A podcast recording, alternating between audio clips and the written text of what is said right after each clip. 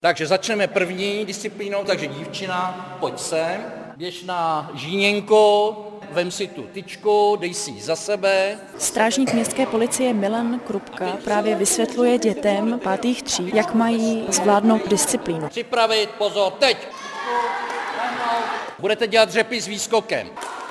Dvojce má minutu na to udělat co nejvíce dřepů. Strážník Milan Krupka má na krku stopky a žákům to stopuje. Dřepy s výskokem, tak to jsme dělali, to děláme. Říká třídní učitelka 5B paní Eva. Je to prostě pro ně docela namáhavý, protože ty děti nejsou zase tak trénovaný, takže prostě ta minuta jsem viděla, že je pro ně hodně dlouhá. Tak, teď bude disciplína hod na lahve.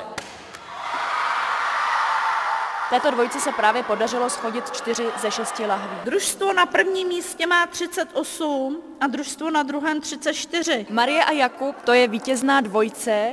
Co pro vás bylo nejtěžší? Asi když jsme tady dělali ty sedy lehy. Pro mě bylo nejtěžší, když jsme dělali ty výskoky. Museli jste nějakým způsobem spolu komunikovat. Jak vám šlo tohle? To asi moc ne. Nevím, co na to řekne spolu soutěžící. Já bych sem řekla, že jsme e, nějak komunikovali.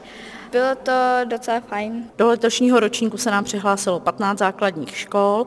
Ta školní kola probíhají v hodinách tělesné výchovy, abychom nenarušovali tu ostatní výuku. Říká mluvčí městské policie Kladno Alena Purkitová. Naším cílem bylo teda, ať ty děti spolu komunikují, ať se naučí spolupracovat, ať se nebojí strážníků. Vítězné dvojce se utkají ve finále v Kladně na Sletišti a to 19. června. Skladna Marie Vítů, Český rozhlas.